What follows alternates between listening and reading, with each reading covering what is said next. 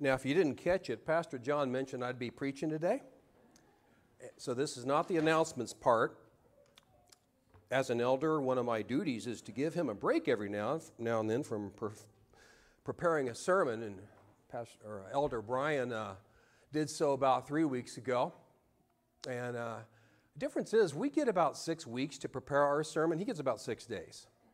So this morning, Pastor John, you get a chance to just sit back and relax, take a little nap. And for everybody else, we'll try to get everybody tuned in here. I remember about 3 years ago to the day, I stood right over here with Pastor Dennis, and you may have been here at the time, and I talked about this impending storm coming called COVID. How our lives have changed since COVID. And one of the ways that our lives changed is we kept hearing from the media and from politicians and from public health officials about this word called truth. Everybody had to talk about the truth, and we heard about terms like misinformation and distortions of truth and hiding the truth and denying the truth. So what is truth? That's going to be what I'm going to be talking about today, and I've got a few slides to show you here. So as we ask the question, what is truth?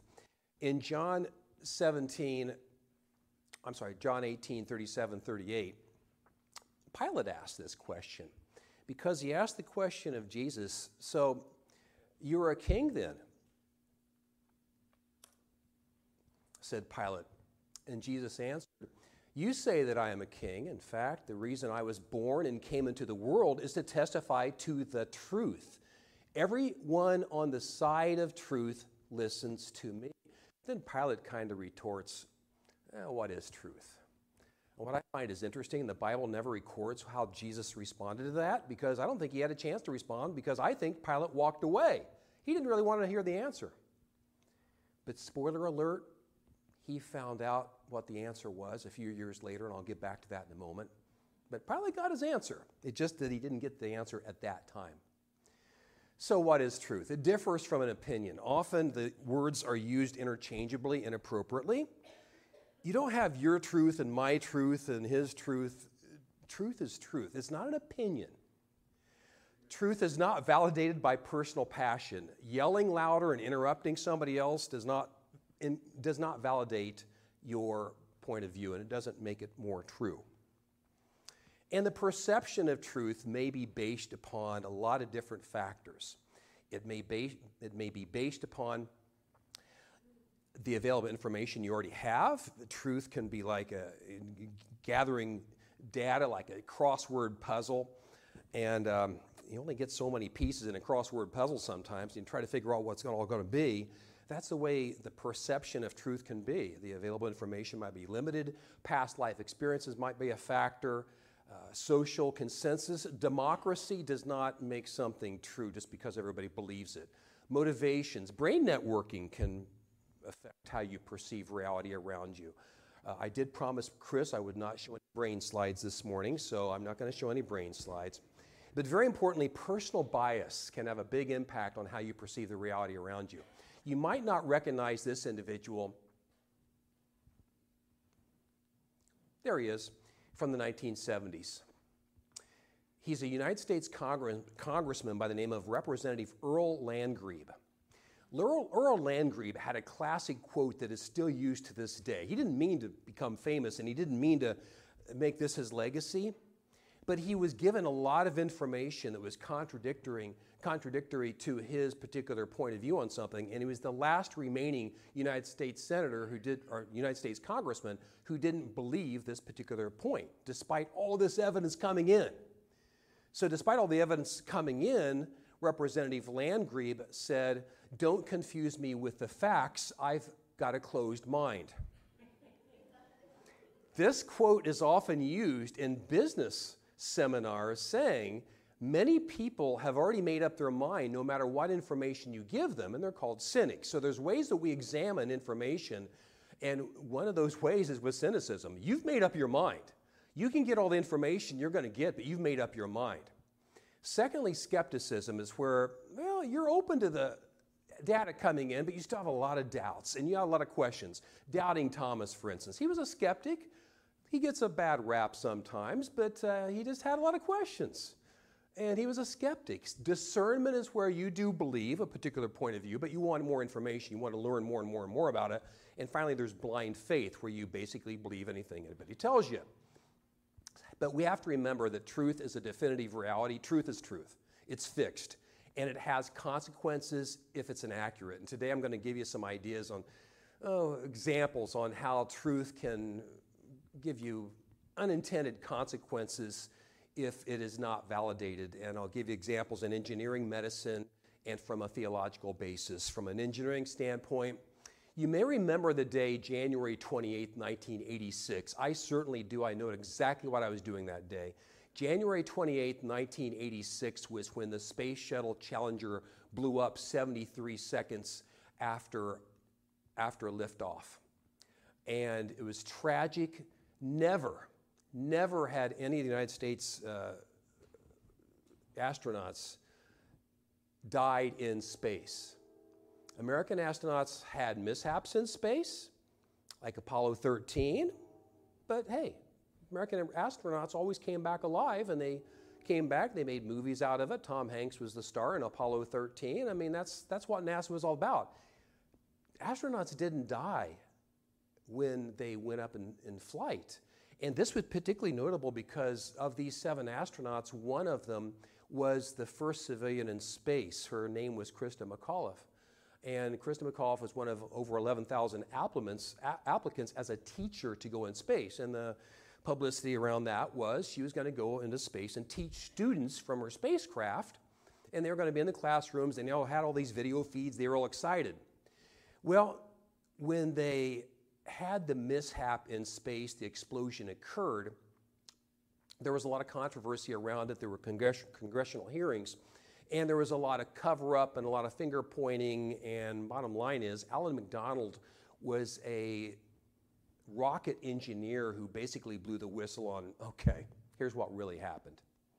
And he brought out the truth with it all, and he wrote that book that I just showed you. Alan McDonald was one of the chief engineers on the rocket that lifted the space shuttle. And this rocket was shipped in segments. Okay, there were 2 rockets on each side. There was a big rocket in the middle. The space shuttle was a bit taller than the Allen County Courthouse. And the 2 rockets on the side were held together. And in one of the pieces, it was held together by 2 rubber O-rings. You may remember back in the congressional hearings in the late 1980s, they always talked about the O-rings. The O-rings looked like, well, rubber rings that look like an O. And the O-rings basically were for the purpose of expanding upon takeoff to lock in the hot gases that could be expelled from the rocket itself. So with the Space Challenger disaster, what happened in the days before liftoff, this is in Florida, keep in mind, the lead engineers recommend the flight be postponed because cold weather at the site might have suggested those rubber O-rings might not have expanded enough, and they might not have held. And they were warning about that. The problem was, this is Florida again, 31 degrees that morning. Florida didn't get that cold, does it? It did that morning. Previously, the coldest liftoff they ever had successfully was 53 degrees. So the NASA engineer said, you better not lift off with this. And the administrators with NASA said, are you sure? Have you tested it at 31 degrees? And the NASA engineer said, no, we haven't tested it. That's the problem. They said, well, if you've not tested it, how do you know it's not going to hold? Now, would you want to have been an astronaut on that flight with that knowledge in mind?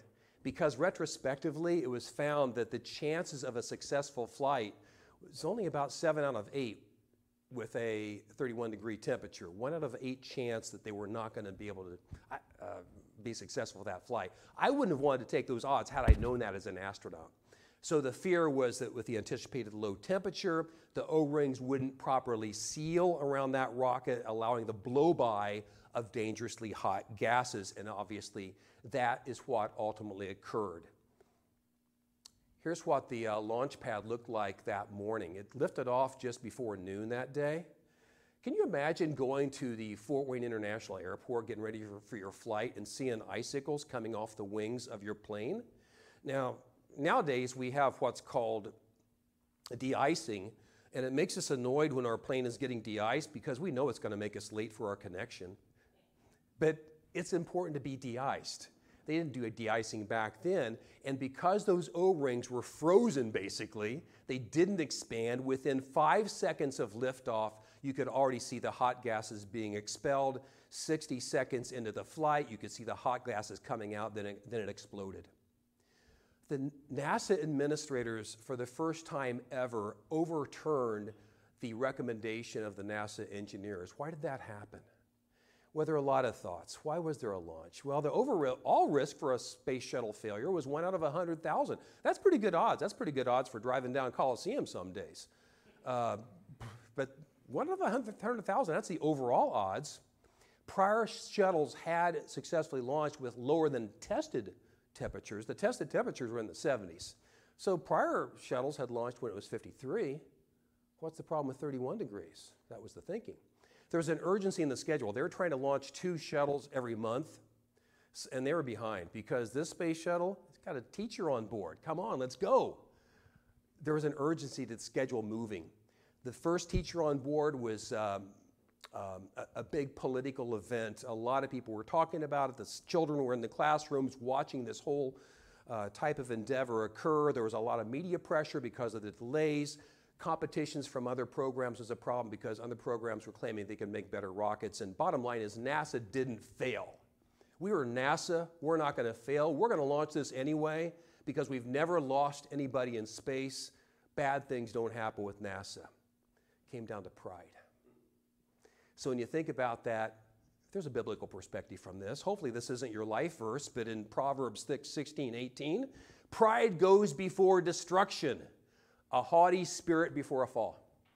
And Isaiah 25:11 said something that's interesting about pride. He said, they will stretch their hands in it, referring to pride, as swimmers stretch out their hands to swim and giving you this perception of treading water. God will bring down their pride despite the cleverness of their hands. When you think about cleverness of their hands, that's kind of where NASA was. So that's the engineering truth I had as an example. Let's talk about the medicine truth. And no, I'm not going to talk about COVID, even though I just did. That's not the example I'm going to give you. Let's go back to Vienna in 1846, about 170 years ago. Vienna General Hospital, that was the place to be if you were sick. That was the top-notch hospital in the entire world. On their OB unit, 1 out of 6 women were dying of childbed fever. So imagine going into the hospital, delivering a baby, and having a 5 out of 6 chance of surviving. Not really good odds, but that was their top-notch hospital in the world. On their OB unit, where all the physicians were, the medical residents were, the medical students, that was their top unit on the world. The scenario was you'd go in the hospital, you'd deliver your baby, then you'd die. Childbed fever, you had pus in your abdomen, sometimes in your eye sockets. It was a nasty kind of illness. But what was interesting, the adjacent unit to this medical unit, the adjacent unit, it was very, very crowded because it was a free charity unit. So if you couldn't afford to pay for the high-priced doctors, you go to the free charity unit, and it was staffed by midwives for the indigent, basically, and their death rate was 5 times lower. 5 times lower on the indigent charity unit where there were no doctors, just midwives. Now, that says a lot about doctors, for one thing. And I'll say where that's going here in a minute. But why the high death rate on the doctor's unit and not the midwives unit? 5 times higher death rate on the doctor's unit than the midwives unit. Well, they thought, was it because the women on the midwives units were positioned on their sides and on their back? They tried that. They gave them the cheap tea instead of the high-cost tea. That didn't seem to help. Constipation. If you ever have any questions about, okay, why am I not over this medical condition? The fallback is always, must be constipation. So they tried giving enemas. That didn't work. They wondered if the priests were scaring the women to death by ringing their bells with the last rites when the women did die. So they're okay, they blame psychiatry for that. So you got constipation, you got psychiatry. How about atmospheric conditions? That wasn't a bad idea, actually. So they opened up some windows. That didn't help either. So they tried all these things, and the death rate stayed high. Enter Ignaz Semmelweis, a name you all know, right? You don't, which is sad. Ignaz Semmelweis was born in Hungary, fifth of 10th children. I would have liked this guy because he asked too many questions in class and was disruptive in the classroom. Basically, he's a guy that probably had ADHD, similar to a Thomas Edison character, always thinking 3 steps ahead of everybody else, was always blurting out things inappropriately. So his father said, you know, his father was a shopkeeper, by the way. His father said, you like to argue, why don't you go into law? So he goes into law for a year, attends an anatomy class with one of his friends, and finds out he really likes medicine. So he changed over to medicine, graduates from medicine, becomes an obstetrician, and joins the OB unit at Vienna General Hospital. He's only 28 years old, and he joins as an assistant.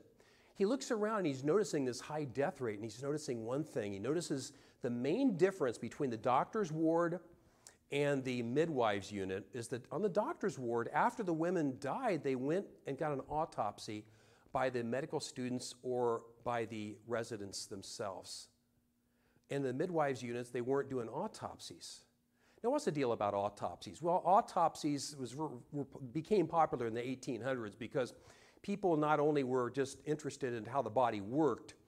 In the 16th century, by the way, if you hung somebody of a crime, you got, if you were hung as for doing a crime, you got your body laid open in front of everybody else as an autopsy on the public square, because the general public was just interested in what's inside the body back in the 1600s. So in London especially, they were very popular doing this. They did public autopsies just for everybody to see what the body looked like.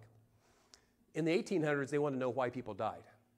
So you had the residents, you had the medical students completing these autopsies, then they'd go back and examine the women and deliver babies. Here's the problem. Here's the problem. You know what's coming. They didn't wash their hands. Joe, Meredith, you're nurses. See a problem with that? I'm a doctor. I just think that's icky. But they didn't wash their hands or they didn't wash their instruments. They went from the autopsy and went right into examining the women, delivering a baby. They wiped their hands. I figure they got to eat lunch sometime. But they didn't wash off their hands or clean the instruments. So the last straw was when one of Dr. Semmelweis's friends, he was doing an autopsy as a pathologist, and he pricked his finger. He died of the exact same illness all these women were dying of. Dr. Semmelweis says, aha, there's something must be happening where the cause of the labor fever, as they called it, was on the medical students or the interns' hands. There was something on their hands, taken from the autopsy to the women, and that's what was killing them. So he ordered his medical staff to start cleaning their hands and instruments, not with just soap, but with a chlorine solution. He didn't know anything about germs. You know why he used the chlorinated solution? To mask the smell from the autopsies. Because when you examine a dead body, there's a smell on your hand.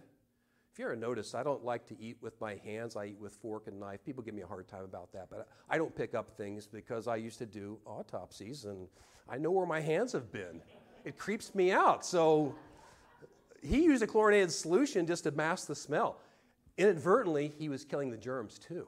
He didn't know that. So he started this process. He's having the residents, the interns, they're washing, they're pouring water over their hands, chlorinated solution, they're drying their hands. And within 3 months, within 3 months, the death rate fell from 18% down to 1%. See, that's why you all know about Dr. Semmelweis. That's why he's so famous, because it was this remarkable trajectory in the drop in the death rate on the Vienna General Ward. Here's a graph on the far left. It was up to 30% 4 years before Dr. Semmelweis went there. And Dr. Semmelweis joined the unit where they see the arrow right there. And then after he joined the unit, within a matter of months, 6 months later, he's implementing the hand washing of hands and instruments, and negligible death rate basically, just overnight. Continued for a few months, and then there was a backlash. The medical community ridiculed Dr. Semmelweis because they said, gentlemen don't spread diseases. I love that. He was fired. He was fired. They were not going to continue washing their hands. They said, that's ridiculous. He was actually booed when he went to medical conventions talking about this bizarre idea of washing your hands between touching dead bodies and examining people, became increasingly outspoken. Fired from Vienna General Hospital, he's out on the sidewalk telling people, don't go in there, they're going to kill you. Not a good employee-employer relationship going on there. Became ostracized by colleagues for spreading misinformation. Misinformation was a term they used in the 1800s. I couldn't believe it. I was looking at the biographies. They used the term misinformation. And then his wife says, oh, one of your friends out in the country wants to hear all about the hand-washing technique you're using. He said, yes, I'd love to go see him. She takes him out in the country. Oh, they take a little turn. He goes to a psychiatric asylum. The first week he's there, he gets into a tussle with one of the attendants, cuts his right hand, dies within 1 to 3 weeks later of sepsis, which is the exact same illness all those women had died of. He died of infection of the blood. 47 years of age. The year was 1865. Think about that date, 1865. That's when the American Civil War was ending. He had implemented hand washing and instrument washing 18 years previously. Think about the Civil War. With the Civil War, 1861 to 1865, in the Civil War, you had a death rate going on there of 1 out of 6 if you had an amputation. Now, the Civil War surgeons were called butchers. They had good technique. It's just that they didn't wash their hands.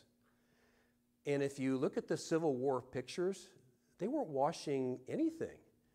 They were going from one body to another, and they'd do a brief swipe of their hands and go into another body, swipe their hands. They weren't dying of poor technique from a surgical standpoint. They were dying of infection. And the closer the amputation was to your torso, the higher the rate of your death. If you had a shoulder amputation, your likelihood of dying was 1 out of 4. If your wrist was amputated, it was about 1 out of 10. But it was due to infection itself. So what happened with the name of Dr. Semmelweis? Well, the good news is, over in Europe at least, Louis Pasteur, Joseph Lister, they recognized him as saying, hey, this is great. 20 years after he died, they recognized he was on it because they understood the germ theory at that time. Now, Dr. Semmelweis has his name on statues, coins, stamps, and even a university. So from a biblical perspective, it's kind of interesting because over 3,000 years prior to Dr. Semmelweis, in the book of Numbers, 19:11, it said, whoever touches a human corpse will be unclean for 7 days. Think there wasn't a reason for that? They must purify themselves with water on the 3rd day and on the 7th day, and they'll be clean. Going on down, you're supposed to pour fresh water. You use hyssop. You sprinkle the tent. What's all this with sprinkling and hyssop and everything? Old Testament disinfection involved pouring running water. When he talked about sprinkling, pouring running water has a disinfectant effect. Hyssop, we see hyssop all the time. Hyssop contains thymol. Thymol is a powerful essential oil that acts as a disinfectant. They didn't know that at that time. You rinse and repeat, 3rd and 7th day, and then you allow time to dry, that being 7 days. Those are all disinfectant techniques. So I've talked about the engineering, the theological aspects of truth, and I'm going to close with theological aspects. I'm going to describe a powerful testimony I heard from a doctor at a doctor's lounge. Some other younger doctors were coming in, and he boldly professed that his worship of God changed his life. He had a renewed inner peace and perspective with people and the world around him. He enthusiastically was inviting people to join him at his place of worship. But he wasn't alluding to Christianity. We don't have a market on this, my faith changed my life thing. Your life can be changed from a lot of other things. So we have to think about how are we examining our theological beliefs. Again, you can do so with cynicism, where you're just not going to believe no matter what anybody tells you about anything, or skepticism with doubt, discernment, where you want more information, or blind faith. So with that being said, who was Jesus? Some say that he's a prophet, a good teacher, a moral leader. Who did Jesus say he was? Jesus answered in John 14, I am the way and the truth and the life. No one comes to the Father except through me. If you really know me, you will know my Father as well. From now on, you do know him and you have seen him. Anyone who has seen him has seen the Father. How can you say, show us the Father? Don't you believe that I am in the Father and the Father is in me? The words I say to you do not speak on my own authority. Rather, it is the Father living in me who is doing his work. Believe me when I say that I am in the Father and the Father is in me, or at least believe on the evidence of the works themselves. He said, if you don't believe what I'm telling you, look at what I've done with my miracles. We're really good as Christians talking about the shuns, T-I-O-N, shuns. We talk about propitiation, sanctification, justification. A shun that we need to help people who aren't Christians understand is a whole shun of incarnation. Incarnation is God coming to earth as a man. When you start talking to somebody about Christianity, that's where you start. Jesus was God. If Jesus was not God, it all ends. C.S. Lewis said, the central miracle asserted by Christians is the incarnation. They say that God became man. Every other miracle prepares for this or exhibits this or results from this. The cynical response concerning Jesus that I'll hear from a lot of people will be, they're referring to the verse in Matthew 27, 46, where it describes the ninth hour, that being 3 p.m. during his crucifixion. Jesus cried out with a loud voice saying, Eloi, Eloi, lema sabachthani, that is, my God, why have you forsaken me? Forsaken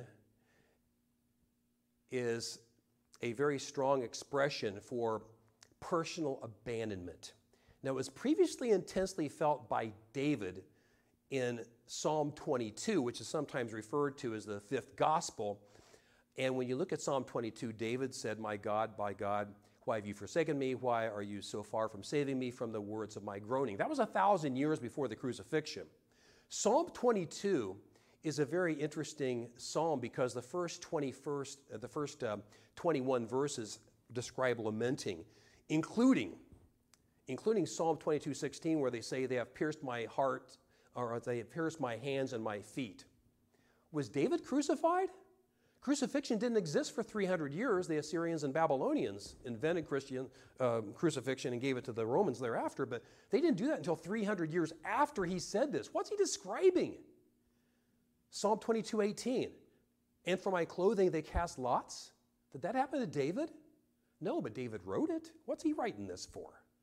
He wrote it as a precursor to saying this is what's going to happen during the crucifixion.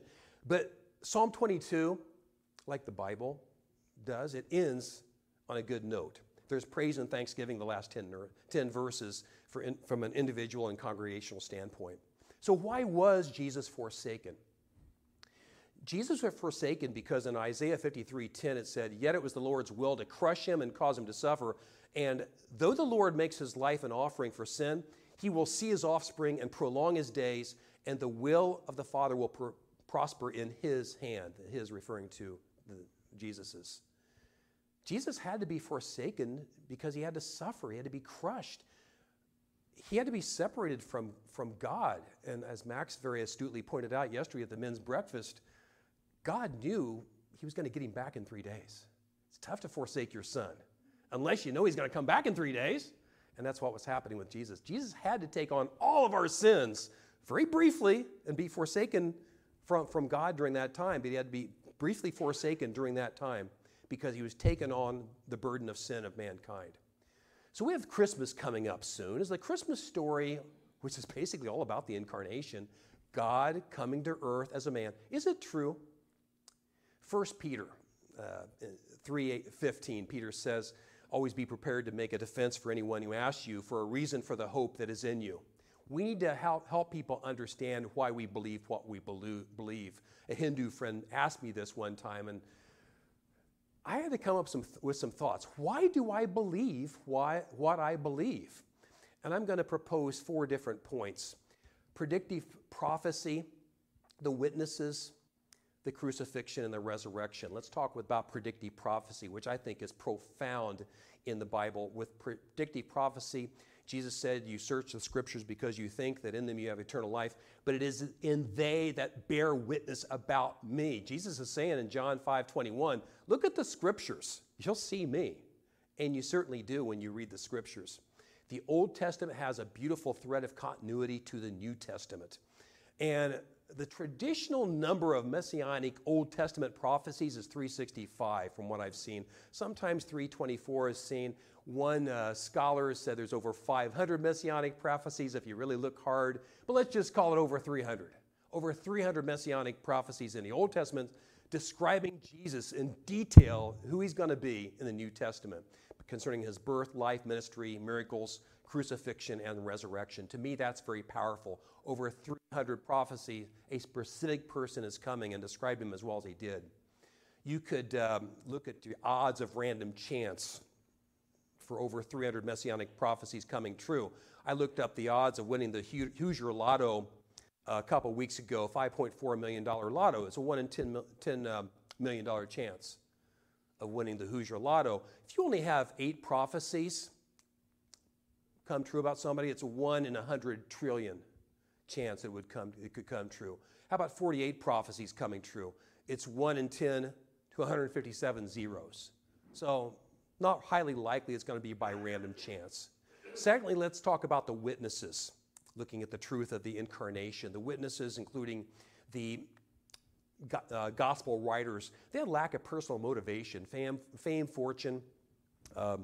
They had no reason for writing the gospels as they did from a prestigious standpoint. Not a really good career move for them concerning what happened to them. So there's lack of personal motivation for the gospel writers. Secondly, there was a consistent fluidity of the reports. I'm glad that there appear to be contradictions in various parts of the gospel writers' renditions of different events, because if you interview people who personally witnessed 9/11, they're going to have different perspectives on what they were doing and what they saw. That's what the gospel writers said. Of course they have different perspectives. And then you have somebody like Luke who already assumes you've already read Mark and you already know about that, so he's elaborating on it, he's clarifying it. There's geographical separation of the disciples after the resurrection. If you have gang members who are or you're interviewing following a crime, the first thing you do is separate them in different rooms and see if their stories jive. The stories jived with the disciples no matter how far away they were separated. It was consistent. Emotionally charged memories are easily recalled. People will sometimes argue, well, Jay, they wrote these stories down years later. Do you remember what you're doing on 9/11? Remember what you're doing on your wedding day? If it's an emotionally charged memory, you're going to remember it very clearly. I find it very interesting. In the Gospels, there's no documentation of Jerusalem burning. Jesus said that no one stone will be left on another. Everyone will be torn down in Matthew 24:1-3. He predicted Jerusalem was going to be destroyed, and it was in 70 A.D. None of that was mentioned in the New Testament. None of it. Showed that the Gospels had to be written before 70 AD. So there was consistency in when it was written as well. How about the witnesses of the resurrection?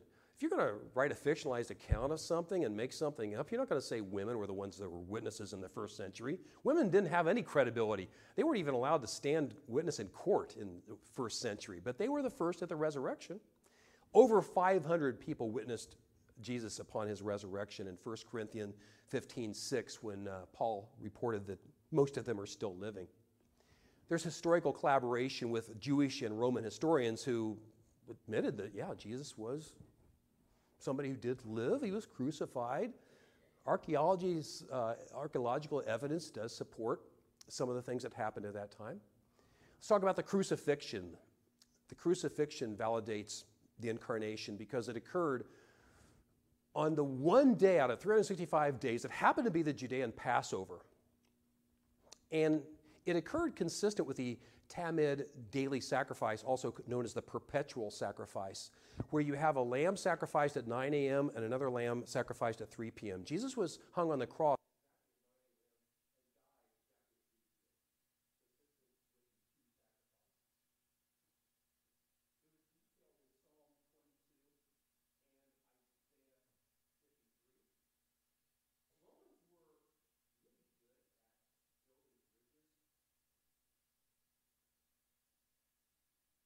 Give me a manual on that, could you, Jason? It's stuck on me.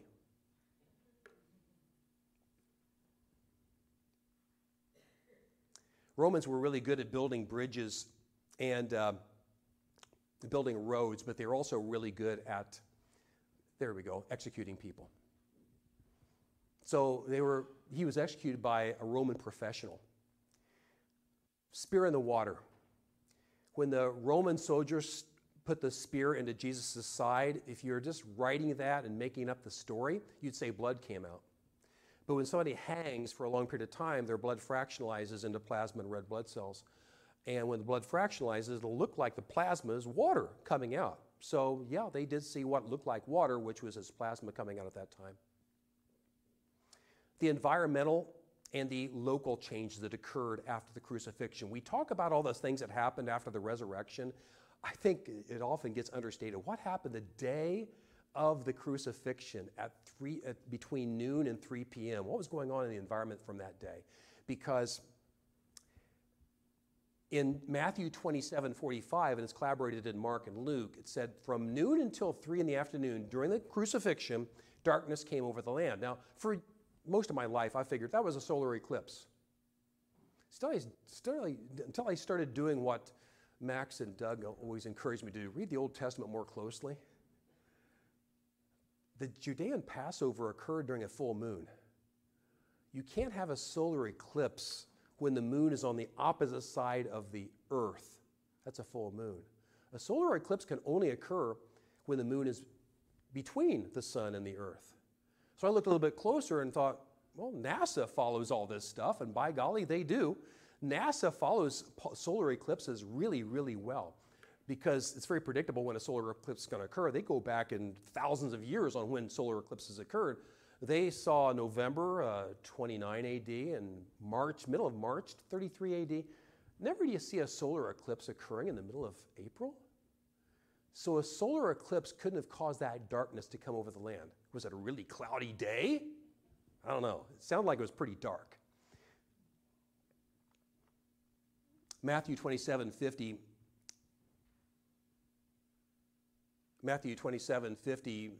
verse 50 to 54, says, and when Jesus had cried out again in a loud voice, this is at 3 p.m., and at that moment the curtain of the temple was torn in two from top to bottom. Max, we never did figure out if somebody sewed that up. The earth shook, the rock split, and the tombs broke open. The bodies of many holy people who had died were raised to life, and they came out of the tomb after Jesus' resurrection. They waited for Jesus to come out and went into the holy city and appeared to many people. When the centurion and those around him were guarding Jesus saw the earthquake and all that had happened, they were terrified and exclaimed, surely he was the Son of God. Pretty big day. Finally, the resurrection.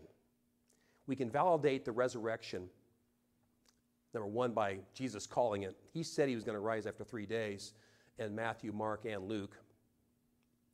The Roman guard was posted at the tomb, 4 soldiers in rotating shifts. Body was never found.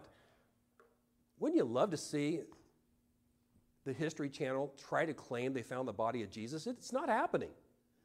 History Channel is not going to have a documentary on their finding the body of Jesus. They would have done it if they had found. That would have been a big documentary. But the body was never found.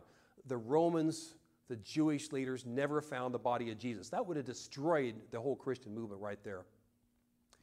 Jesus was seen at least 11 times over 40 days by over 500 witnesses based on Paul's account of people who were still alive in 1 Corinthians 15:6. Dr. Simon Greenleaf was an attorney who helped found, he was a founder of the Harvard School of Law, and he was dead set on disproving the resurrection.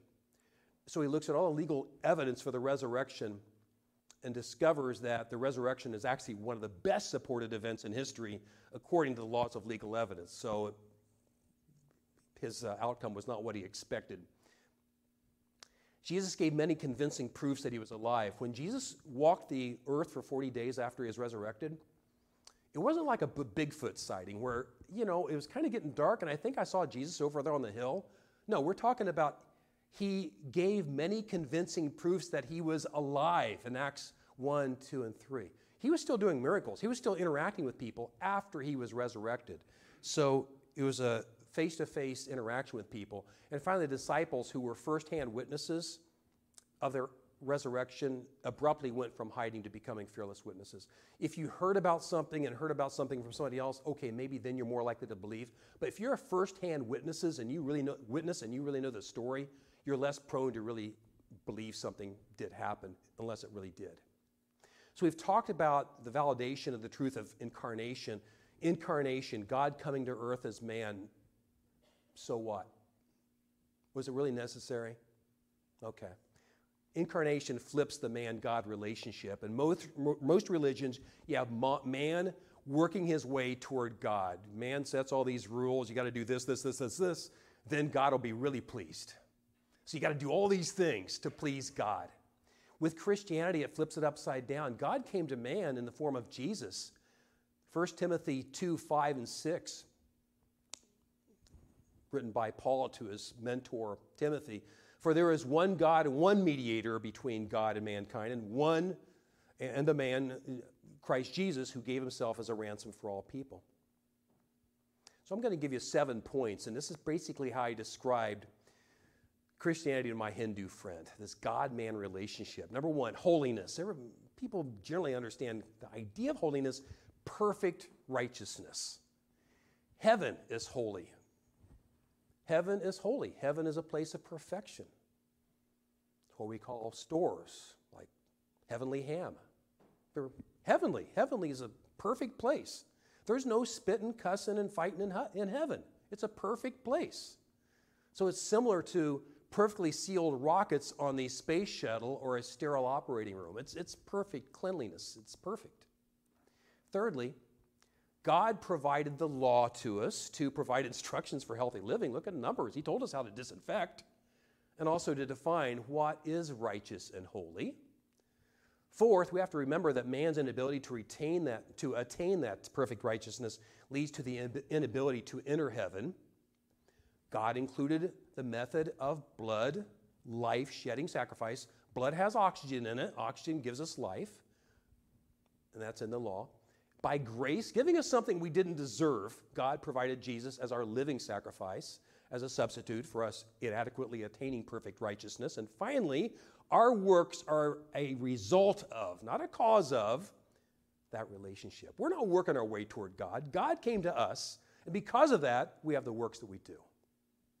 So let me wrap up here by talking about depositions. I used to be an expert witness in the courtroom. I'd interview people for psychiatric evaluations who had done had some misbehavior, got arrested, and I'd interview them for their competency, and then I'd go in front of the prosecuting attorney, the defense attorney, and they'd ask questions back and forth, back and forth, back and forth. A big deposition would come out of that. Somebody would be furiously typing right there, or they'd listen to the recording. Every single line, every single word that you say during that interview with the prosecuting attorney and defense attorney was recorded. After about 2 or 3 days, the transcript comes back and you're asked, do you want to redact anything? Redact just means crossing it out. No, I don't want to say that. I didn't want to say that. So you cross out a few things. Sometimes you end up crossing out a lot of stuff. And it kind of reminds me sometimes of the great theologian Yogi Berra. He had a few great sayings. One of the sayings, baseball is 90% mental, the other half is physical. You should go to other people's funerals, otherwise they won't come to yours. But he was attributed to a lot of sayings he didn't say. So he had a great saying saying, I never said half the things I said. That's how you feel sometimes when you look at a transcript. You think, did I really say all that stuff? So you cross it out, cross it out, cross it out. How does redaction occur? Well, what happens, the witness, like me, asks the judge to, can you remove this, remove this, remove this, line 23, line 24? And the judge says yes. The judge never says no. And then the statements are deleted. That's all there is to it. We need to accept the gift of redaction. Hebrews 12:10 says, our sins are washed away and were made clean because Christ gave his own body as a gift of God. He did this once and for all time. Basically, he's taken our transcript, that has our sins of commission, our deeds, thoughts, behaviors, everything, and our sins of omission, stuff we should have done but we didn't at the time. There's a lot of stuff on there. And simply with Jesus' sacrifice, immediately upon our death, it's gone. We don't even have to ask. Jesus already knows what we need to redact. It's gone. By the time you're dead, it's all gone. Clear. Total redaction. So as I asked the worship team to come on up here, the question is mostly good enough? I never murdered anybody. Is that good enough? I'm better than that guy down the pew from me. Is that good enough? With a Challenger, there was a leaky seal. The rest of the rocket was probably great. With Vienna General Hospital, a little bit of contamination. But 5 out of 6 women came away alive. With my life, there's the occasional sin. Not good enough. It's not perfect. There's consequences of lack of perfection. There's the Challenger explosion. There's the high death rate in Vienna General. And if I don't accept Jesus, I get the full transcript in front of God at the time of my death. I mentioned earlier that Pilate got his answer to his question, what is truth, in John 18:38. 3 years after the crucifixion of Jesus, Pilate gets called back to Rome because he's getting a little bit too aggressive with the crucifixions. And he's sentenced to, based on who you read, either execute himself in front of Emperor Caligula. Tiberius had died by that time. Caligula had sentenced him. Or he was sent into exile where he committed suicide. But the bottom line is, upon his death, he immediately got this answer to this question. He found out what truth was. Let's pray. Heavenly Father, we thank you for giving us the redaction of our extensive life transcript by accepting your Son, Jesus, as our living sacrifice. We pray that you allow us to continue to seek your guidance and seek truth. In the name of Jesus, we pray. Amen.